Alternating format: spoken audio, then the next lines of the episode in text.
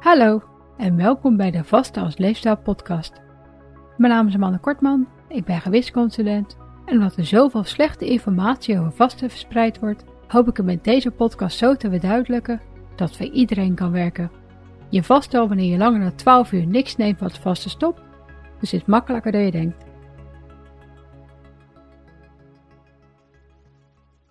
Welkom bij aflevering 29. In deze aflevering bespreek ik waarom calorieën tellen vaak niet genoeg is om af te vallen en welke factoren er nog meer meespelen. Ik heb dit al een paar keer deels besproken en in deze aflevering ga ik er dieper op in. Te veel mensen denken namelijk nog steeds dat afvallen niks meer is dan ervoor zorgen dat je meer calorieën verbrandt dan wat je binnenkrijgt. Dat je dit kunt bepalen met een simpele rekensom. Zo simpel is het echter niet. Ons lichaam is tenslotte geen machine waarbij alle calorieën die binnenkomen één voor één verbruikt of opgeslagen worden. En het simpele advies, minder eten en meer bewegen, is voor velen dan ook niet genoeg om op lange termijn af te vallen. Er zijn natuurlijk altijd uitzonderingen, net zoals er mensen zijn die nooit te zwaar worden en zelfs met het heel erg ongezonde leefstijl de 100 halen, waar de Wereldgezondheidsorganisatie, de WHO, waarschuwt in hun laatste rapport niet voor niks voor een obesitas-epidemie. Bijna 60% van de volwassen Europeanen is momenteel te zwaar. In Nederland is het ongeveer 50%. En bijna 13% van de sterfgevallen zijn hier direct aangelinkt. Meer dan 1 op de 8 dus. Dit komt vooral doordat mensen met overgewicht en obesitas een groter risico hebben op het krijgen van verschillende ziekten, zoals kanker, hart- en vaatziekten, diabetes type 2, leververvetting, luchtwegaandoeningen en chronische nierziekten, maar ook mentale problemen met alle gevolgen van dien. Dit zorgt onder andere voor meer ziekteverzuim, arbeidsongeschiktheid en minder gezonde jaren. Dit laatste betekent dat je eerder ziek wordt en daardoor dus minder van je pensioen kunt genieten. We worden gemiddeld genomen dan wel ouder, zodat veel ziekten behandeld kunnen worden. Maar we genieten minder van de extra jaren vanwege de beperkingen die ziek zijn ons geeft. De WHO heeft onder andere de volgende drie adviezen om te voorkomen dat de cijfers nog hoger worden. 1. Verhoog de prijzen van suikerrijke producten en verlaag de prijzen van gezonde voedingsmiddelen, zoals groente en fruit. 2. Iedereen moet al vanaf voor de geboorte de kans krijgen om gezond op te groeien. En 3. Er moet een verbetering komen van de huidige behandelingen van overgewicht en obesitas. In hoofdstuk 10 van het rapport staat in de eerste tabel helemaal bovenaan dat overal goede etiketten op moeten zitten, zodat iedereen makkelijker minder calorieën, suiker, zout en vet binnenkrijgt.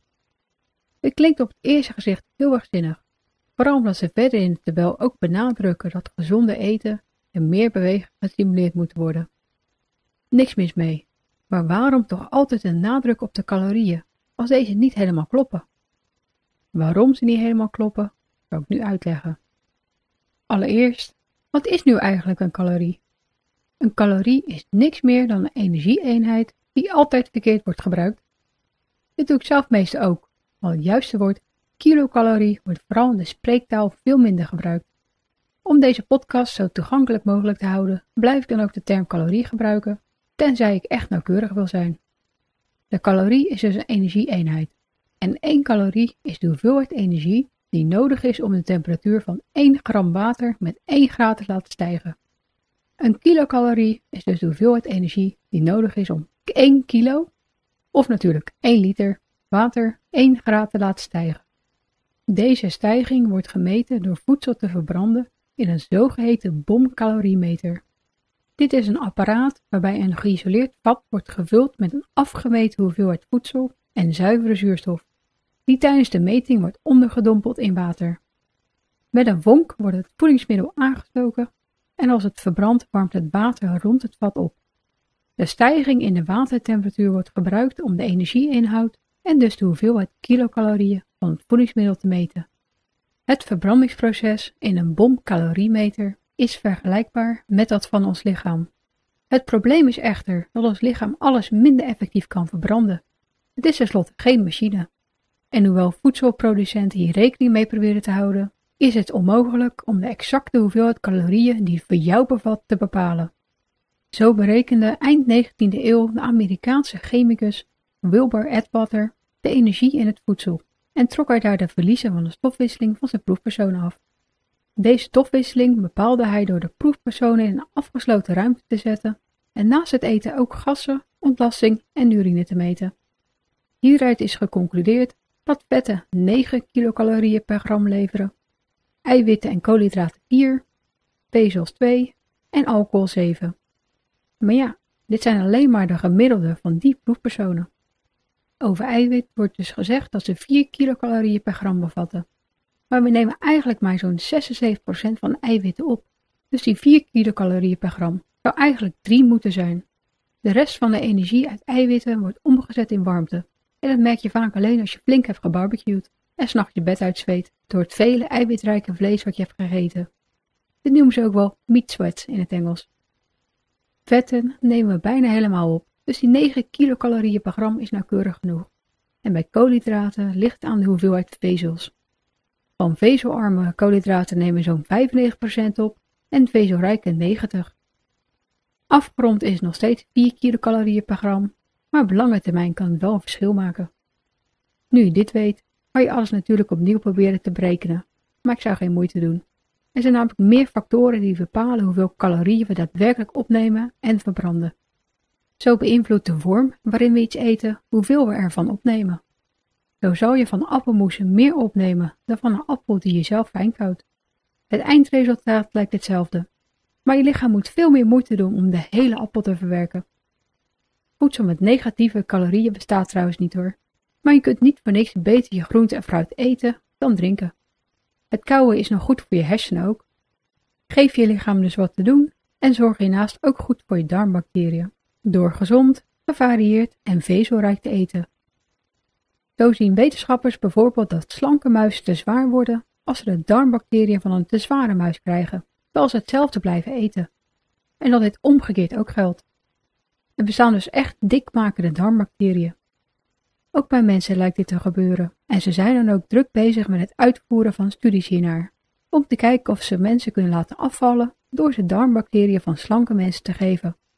Dit klinkt misschien vergezocht, maar het lijkt erop dat de dikmakende darmbacteriën ervoor zorgen dat we meer calorieën opnemen en dat ze zelfs signalen naar onze hersenen sturen om ervoor te zorgen dat we meer junkfood willen eten. Daar zijn die darmbacteriën tenslotte gek op. Gelukkig kan je zelf je darmmicrobioom verbeteren door puur gezond te eten, goed te vasten. Maar werk ook aan je stressniveau en slaappatroon en probeer voldoende te bewegen. Door aan deze stappen te werken, zullen de goede darmbacteriën de overhand krijgen, zal je lekkerder in je vel gaan zitten en de kans vergroten dat je gezonder oud wordt, zodat je hopelijk wel van je pensioen kunt genieten zonder al te veel vervelende ouderdomskwaaltjes. Je stofwisseling is nog een factor die bepaalt hoeveel calorieën je nodig hebt. Hoe snel je stofwisseling is, beïnvloedt tenslotte de snelheid waarmee je ze verbruikt. Dus de calorieënrichtlijn voor mannen en vrouwen klopt voor velen niet. Volgens deze richtlijn hebben mannen gemiddeld 2500 kilocalorieën per dag nodig en vrouwen 2000. Maar het gaat hier echt om gemiddelde. En zoals je net al hoorde, klopt de hoeveelheid calorieën dat iets bevat maar zelden. En weet je niet eens hoeveel jij van alles opneemt. Factoren die je stofwisseling beïnvloeden zijn onder andere hoe gespierd je bent, hoe actief je bent, of je genoeg water drinkt, hoe en wat je eet, of je genoeg slaapt en hoe hoog je stressniveau is. Maar het wordt ook beïnvloed door bijvoorbeeld je medicatie, darmmicrobioom, hormoonbalans en je dieetgeschiedenis. Hoe vaker en vooral hoe strenger je dieet hebt, hoe groter de kans tenslotte is dat je stofwisseling verlaagt, zoals ik ook in aflevering 25 besproken heb. Maar door voldoende te bewegen en verstandig te vasten, zal je stofwisseling vanzelf weer herstellen. ADF lijkt je volgens vasters het meest effectief voor. En let er dan extra op dat je voldoende kunt eten op de dagen dat je eet. Een vasttijd van 36 tot 38 uur en een eettijd van 10 tot 12 uur, waarbij je echt drie goede maaltijden eet, is dan geschikter dan het 42-6 waar sommigen op eindigen. De focus ligt echt op het herstellen van je stofwisseling, dus kan zijn dat je gewicht een paar maanden gelijk blijft. Bewegen en actief zijn is dus ook goed voor je stofwisseling, maar de hoeveelheid calorieën die je daar uiteindelijk door verbrandt zal tegenvallen. Zo verbrand je ook in rustcalorieën, dus die mag jou van de hoeveelheid afhalen die de tabel of het apparaat aangeeft. Hiernaast is het makkelijk om te denken dat je meer calorieën verbrandt dan dat je daadwerkelijk doet, en is de een efficiënter met zijn energieverbruik dan de ander. Ook kan je door het sporten de neiging krijgen om meer te eten dan dat je verbrand hebt en daarna minder te gaan bewegen, omdat je toch al zo goed gesport hebt. Dit kan op lange termijn ertoe leiden dat je juist aankomt. Sporten is natuurlijk hartstikke gezond, maar als het leidt tot eetbuien, dan kan je misschien beter voor een andere sport of een kortere of lichtere sessie gaan.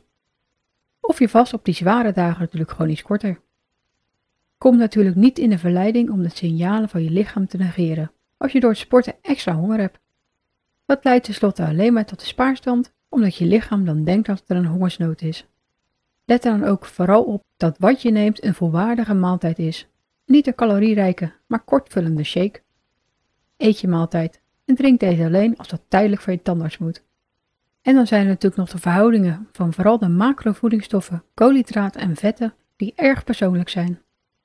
De een reageert en voelt zich het beste met een vetarm en koolhydraatrijk eetpatroon, de ander met een koolhydraatarm en juist vetrijk eetpatroon, en dan heb je natuurlijk nog iedereen die ertussen valt. Dit zagen ze mooi terug in de Diets Fit studie die ik gelinkt heb. Hierbij moesten 609 deelnemers een jaar lang koolhydraatarm of juist vetarm eten. En hoewel beide groepen gemiddeld zo'n 6 kilo afvielen, waren er ook uitschieters van deelnemers die wel 30 kilo afvielen of juist 10 kilo aankwamen. Diegenen die veel afvielen reageerden dus goed op hun dieet en diegenen die aankwamen slecht. Hoe je op de macrovoedingsstoffen reageert is heel erg persoonlijk. Dus het is dan ook niet raar als je dieet of eetpatroon waar je buurvrouw zo tevreden over is, voor jou misschien wel vreselijk is. Iedereen is anders. Je zult zelf moeten uitzoeken wat voor jou het beste werkt, zoals ik ook in aflevering 10 heb besproken. Als laatste wil ik nogmaals benadrukken dat wat je eet super belangrijk is. 2000 calorieën aan junkfood en snacks zal een heel ander effect op je lichaam hebben dan dezelfde hoeveelheid calorieën aan gebalanceerde maaltijden. Junkfood en snacks missen tenslotte de belangrijke vitamines, mineralen en vezels die ons lichaam ook nodig heeft. En het is vaak ook nog eens eiwitarm, waardoor je vooral koolhydraten en vetten binnenkrijgt en je lichaam hongersignalen blijft geven dat het krijgt wat het nodig heeft om goed te kunnen functioneren. In mijn blog Eet slimmer, niet minder staat een mooi plaatje van alles wat 200 calorieën bevat. En voor deze hoeveelheid kun je heel veel groente of fruit eten. Of 4 vijfde van een snickersreep. Je kunt ongetwijfeld wel raden welke beter vult en voor welke je meer calorieën opslaat. Gelukkig past zelfs zoiets ongezonds als een suikerrijke reep in een gezond eetpatroon, zolang je extra's klein houdt en je basis gezond en gevarieerd is. Er zijn ongetwijfeld nog meer factoren die bepalen hoe jij op voeding reageert en hoeveel calorieën je daardoor nodig zou hebben. Maar dit zijn de voornaamste. En de verschillen in calorieën die jij theoretisch en daadwerkelijk nodig hebt, kunnen makkelijk een paar honderd afwijken. Dit lijkt weinig na deze hele aflevering, maar op lange termijn ga je het echt merken en zou je op jaarbasis telkens een paar kilo aankomen en een kledingmaat groter nodig hebben. Tenzij de kleding natuurlijk ongemerkt meegroeit, zoals ook in aflevering 26 heb besproken. Calorieën zijn natuurlijk niet helemaal nutteloos en ik zou ze alleen bijhouden om deze drie redenen. 1. Als je MADF doet, zodat een minimaaltijd een echte minimaaltijd blijft en het zo effectief mogelijk is. 2. Als je ondanks goed vasten toch niet afvalt. Misschien ben je wel heel erg met de olijfolie of geraspe kaas. Eet je dagelijks een zak noten leeg in plaats van een handje? Of neem je dagelijks een wijntje bij de maaltijd? Jouw leefstijl en lichaam kunnen de te simpele calorieënrichtlijn dan wel flink beïnvloeden. Maar als je dagelijks wel heel veel binnenkrijgt, dan gaan ze toch meetellen. Naarmate je ouder wordt, hebben de meesten sowieso minder nodig, zodat ze vaak ook minder actief worden, of kunnen zijn. Dus als je als 70-jarige eet als een twintiger, dan kan dit te veel zijn en is focussen op slimmer eten nog belangrijker. En 3. Als je wilt weten hoe het zit met je voedingsstoffen. Dit doe ik zelf ook nog wel eens. Ik geloof echt in intuïtief eten. Maar ik vind het ook interessant om te zien waar ik aan het einde van de dag eindig. Ik hoop dat je je nu wat minder aantrekt van de calorieën en meer op gevoel gaat eten, zodat je ontspannender kunt genieten van deze fijne leefstijl. Calorieën tellen leidt bij velen alleen maar tot frustraties, dieetgedachten en het yo-yo-effect, zodat het op lange termijn voor de meesten en niet vol te houden is. Dat eeuwige getel leidt toch alleen maar tot obsessief gedrag en vaak dus niet genoeg is, omdat er zoveel andere factoren meespelen. Combineer gezond eten met vasten, zodat je nog beter voelt wat je nodig hebt En zelfs het 12-12 kan dan voldoende zijn om op een gezonde gewicht te komen als je het alleen bij de drie hoofdmaaltijden houdt. Het 16-8 is natuurlijk erg populair als je wilt afvallen, maar heb je net als mij gezondheidsproblemen en is sporten lastig, dan kan het geen kwaad om het op te bouwen tot 18-6 of zelfs af en toe tot 20-4. Focus altijd zoveel mogelijk op echt eten, dan komt het meestal vanzelf goed. Gaat het toch niet helemaal lekker? Luister naar aflevering 19 nog een keer, of maak een afspraak via valorie.nl. In aflevering 30 bespreek ik de macrovoedingsstof koolhydraten.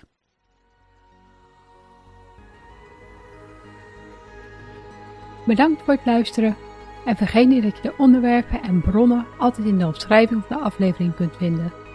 Weet je niet zeker of sommige tips of adviezen ook voor jou geschikt zijn? Bespreek ze dan natuurlijk altijd met je arts. Heb je nog vragen of opmerkingen? Of heb je behoefte aan persoonlijke begeleiding? Kijk dan op valerien.nl voor meer informatie.